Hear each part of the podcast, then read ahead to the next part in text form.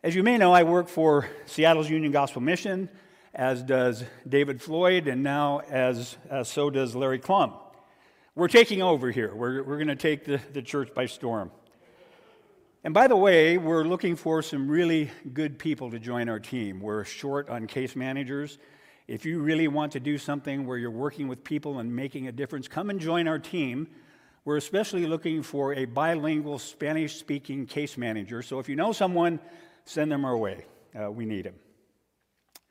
Right now, we have about 300 men in our programs. That's not to mention our women's and children's program. And I was talking to one of our guests the other day and asked him, Well, what is it that brought you to the mission? He grew up in Germany, got deported, get this, got deported from the country for fighting, being in jail, and alcoholism. Not a, not a good sign.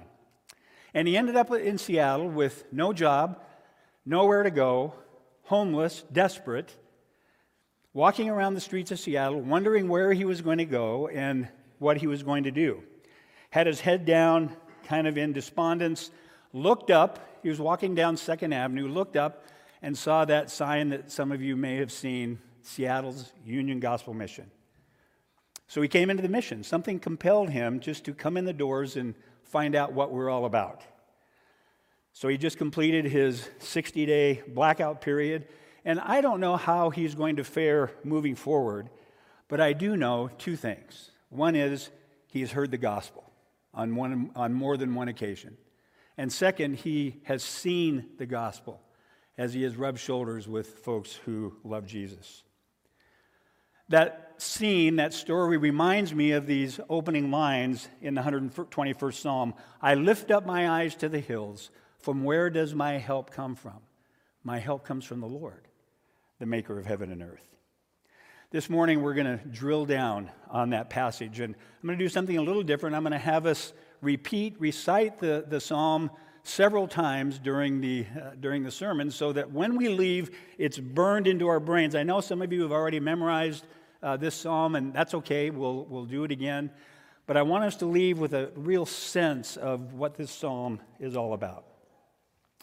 So, if it's okay, let's. Uh, let's go through the, the scripture together, and we're not going to do the leader and all in S1 and S2. We're just going to read the passage together, okay? So let's read this together. I lift up my eyes to the hills. From where will my help come? My help comes from the Lord who made heaven and earth. He will not let your foot be moved. He who keeps you will not slumber.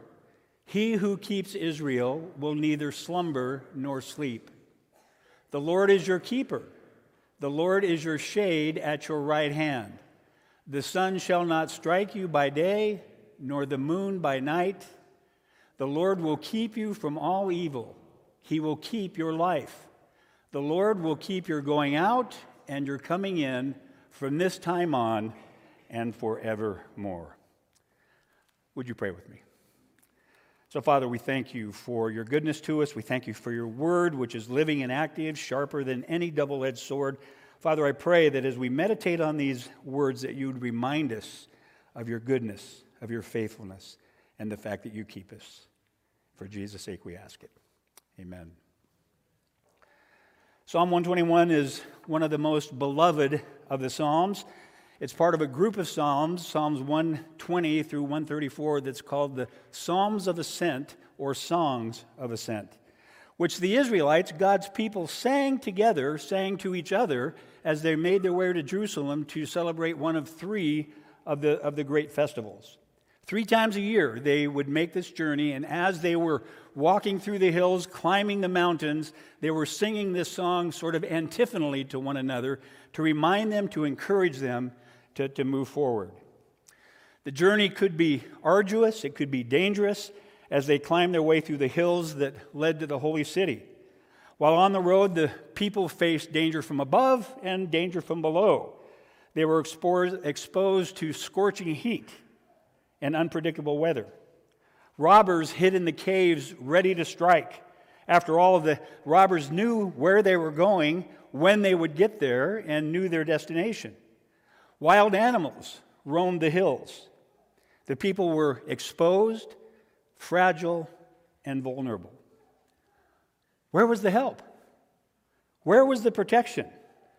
It wasn't in the hills. There was danger in them, our hills. No, their help was in the Lord, the maker of heaven and earth. The Lord, Yahweh, was the one who would watch over and protect them. As one commentator put it, your God built each hill into its precise height, down to the tiniest fraction of an inch.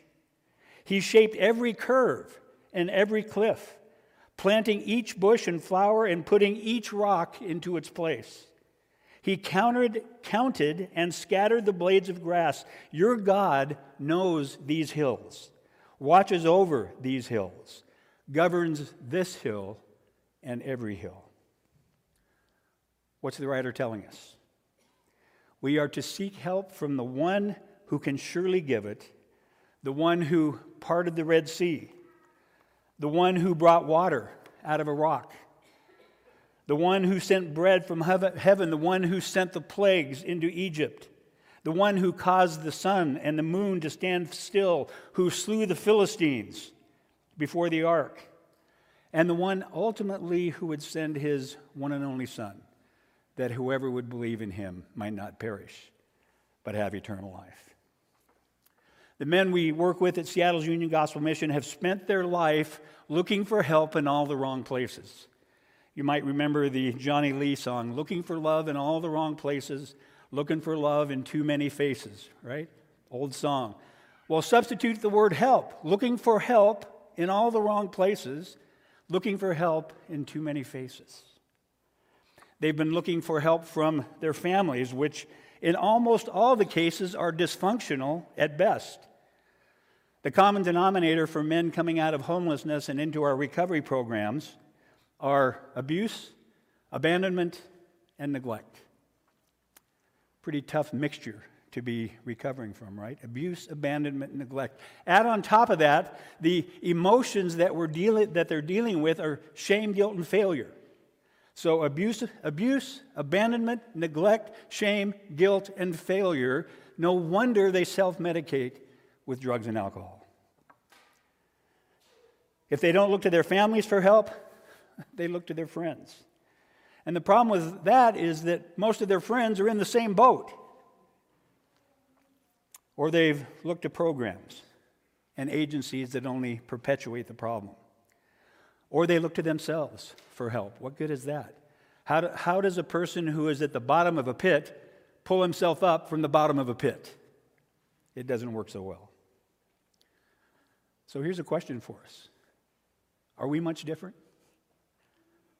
Are we looking for help in all the wrong places?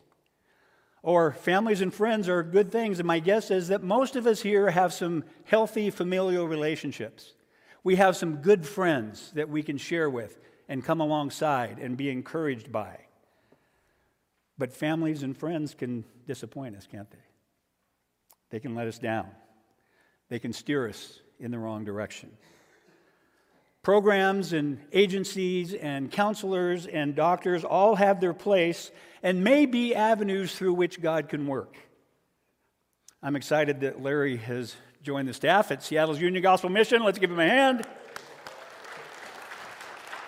Join the staff again, I might, I might add, but he is the senior counselor at our Cap- Capitol Hill mental health uh, facility. And uh, we're excited to have him. In part because almost every one of our guests, in fact, I would say all of our guests in the mission, have some kind of mental health issue. It's a desperate need.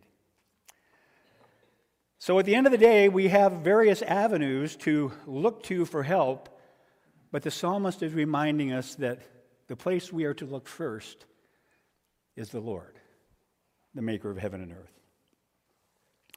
At the mission, we are committed to the idea of every homeless neighbor beloved, redeemed, and restored.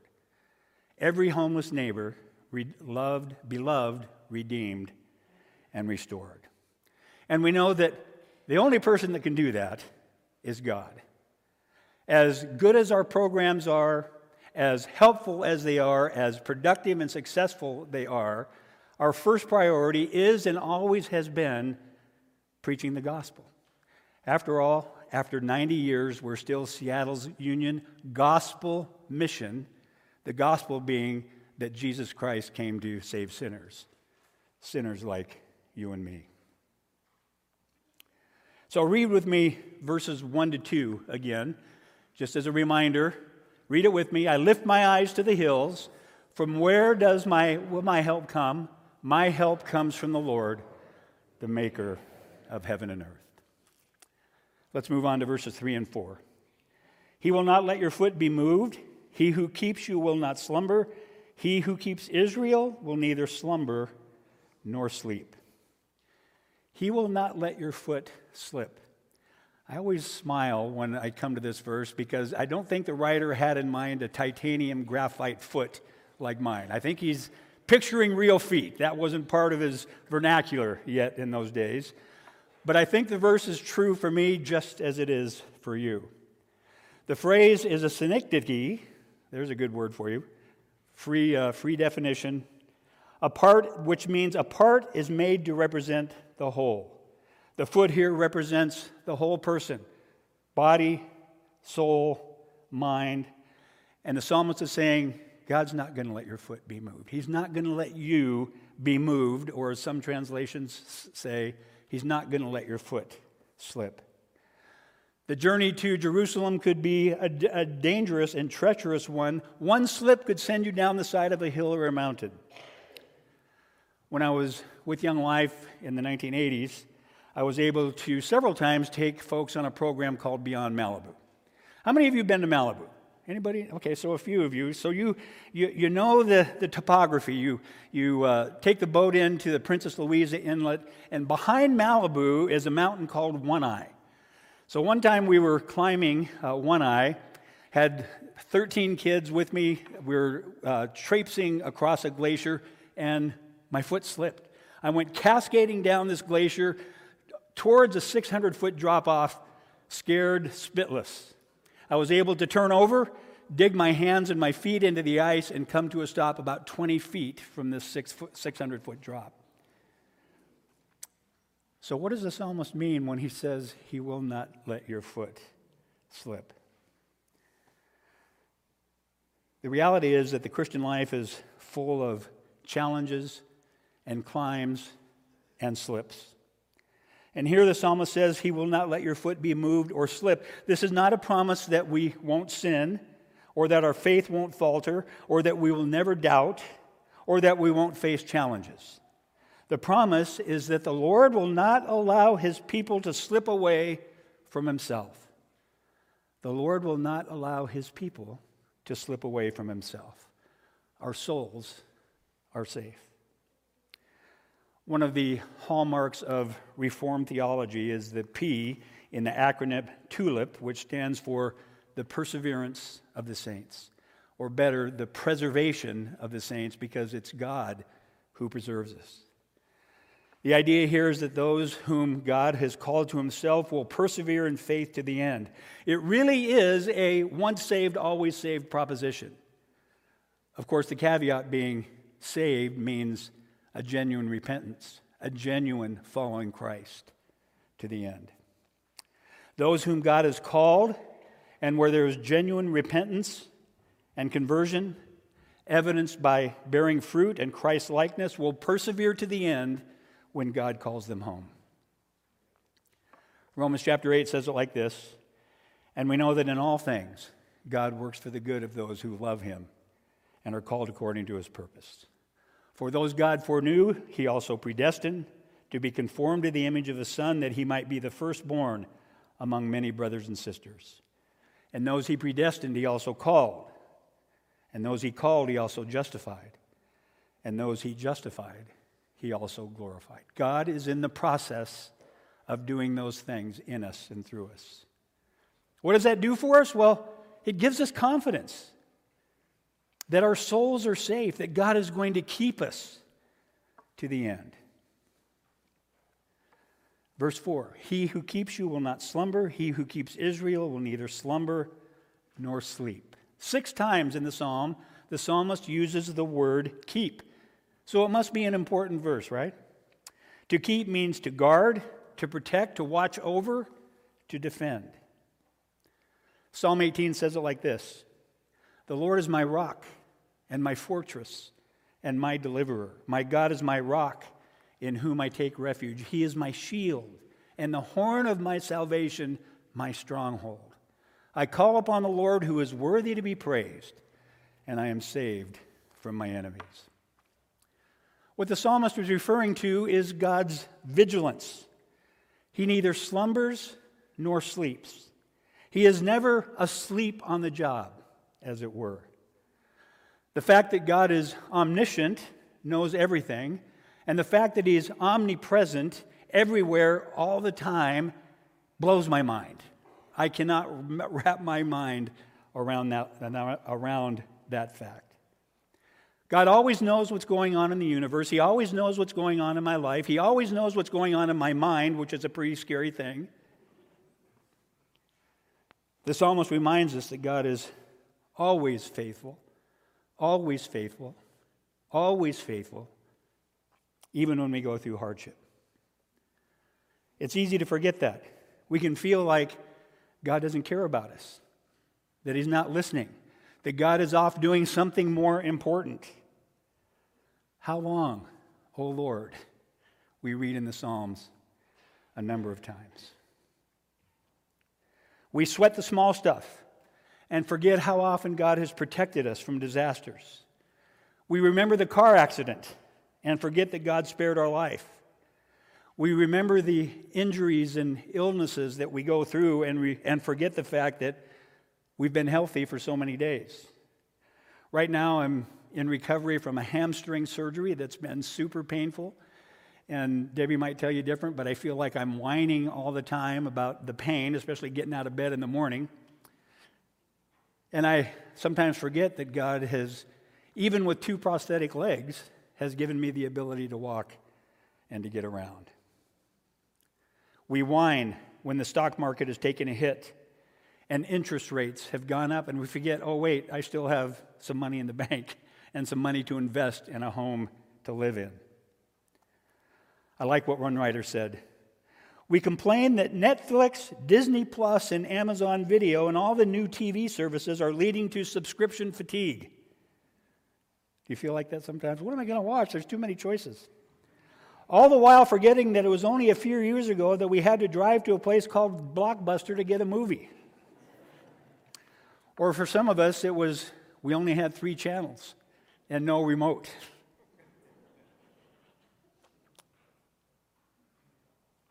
We whine and complain and forget the many blessings that God has granted us and that His mercies are new every morning.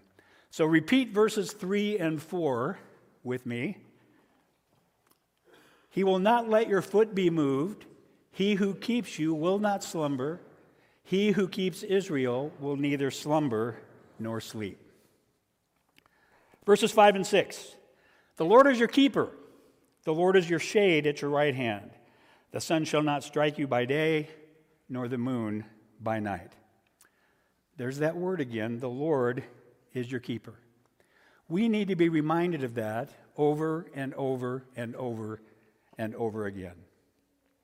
He is the shade at our right hand, meaning no one is nearer than the one who keeps us, closer than the shade at our right hand. We can imagine the blistering sun while the travelers are on their way with no shade or oasis in sight. Again, it's a nod to God's protection that He is our spiritual sunscreen, as it were, protecting us as we go. The word shade can be translated shadow, and I'm reminded of the 91st Psalm He who dwells in the shelter of the Most High will rest in the shadow of the Almighty. I will say of the Lord, He is my refuge and my fortress, my God in whom I trust. The Lord is our shade at our right hand. He protects us from the sun and the moon, metaphors for the evil that lurks by day and night 24 7, if you will. I came across a story by Paul Harvey as I was preparing for this sermon.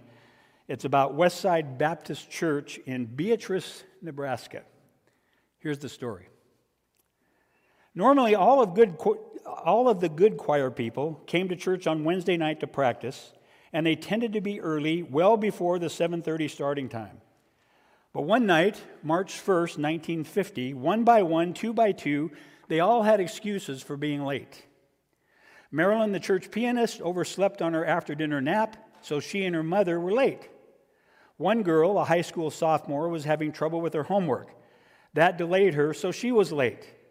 One couple couldn't get their car started. They and those they were to pick up were subsequently late. All 18 choir members, including the pastor and his wife, were late. All had good excuses. At 7:30, the time the choir rehearsal was to begin, not one soul was in the choir loft.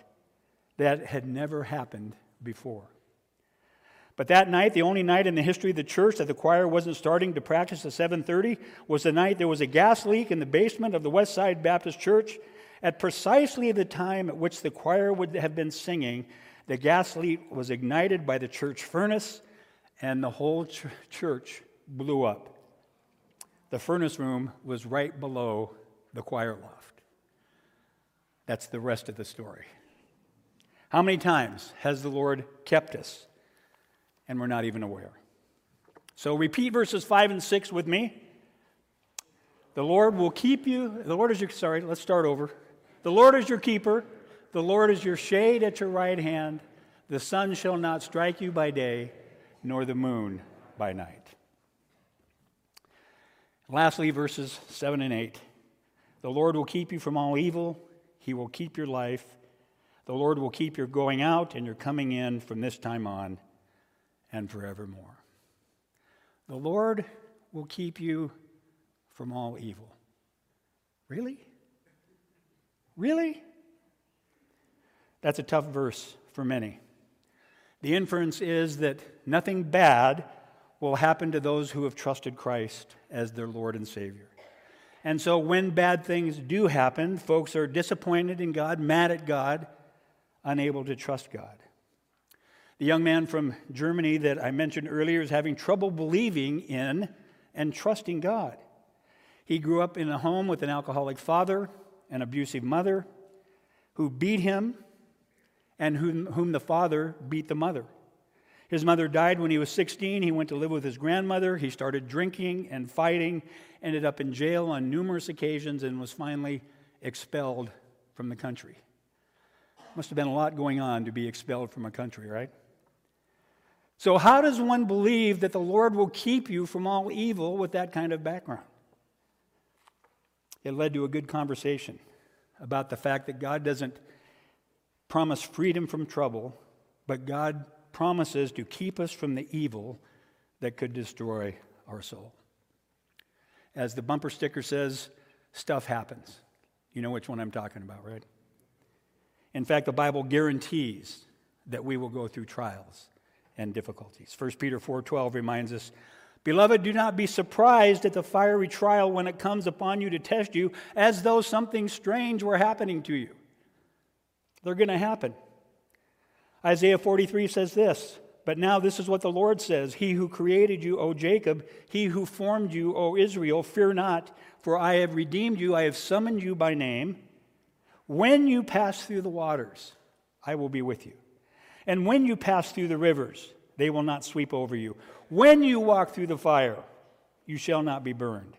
The flames will not set you ablaze, for I am the Lord your God, the Holy One of Israel, your Savior. Notice that it's not if, but when.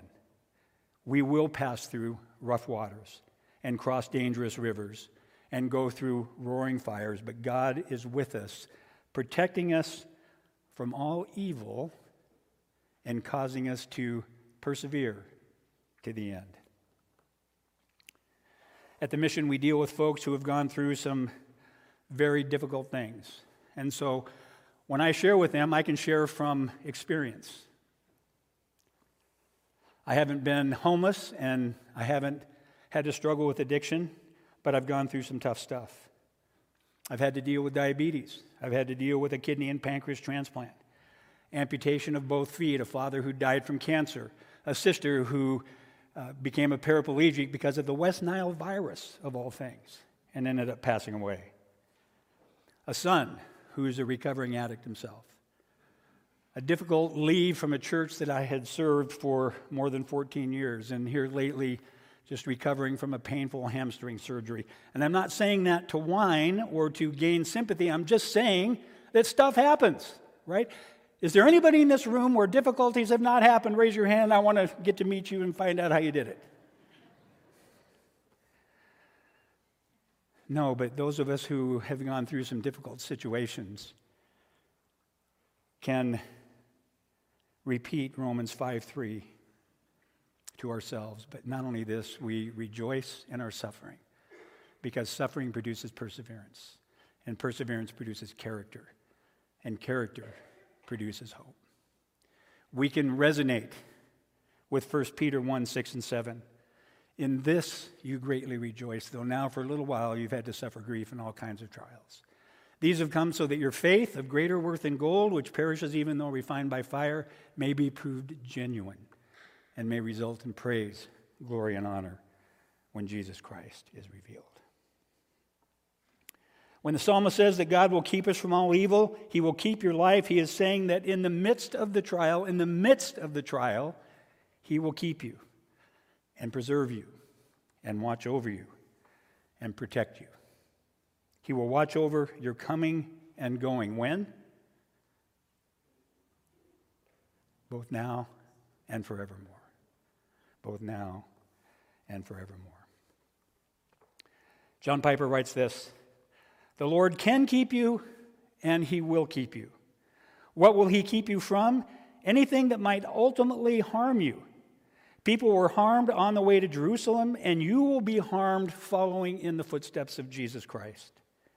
But if you are God's, nothing can ultimately harm you anymore because nothing, neither death, nor life, nor angels, nor rulers, nor things present, nor things to come, nor anything that threatens you, can separate you from the love of God that is in Christ Jesus our Lord. And as my boss, Scott Cleveland, would say, can a brother get an amen? Amen. So repeat verses 7 and 8 with me. The Lord will keep you from all evil, He will keep your life. The Lord will keep your going out and your coming in from this time on and forevermore. And now we're going to repeat the whole psalm one more time. Okay, let's do it. I lift my eyes to the hills. From where will my help come? My help comes from the Lord who made heaven and earth.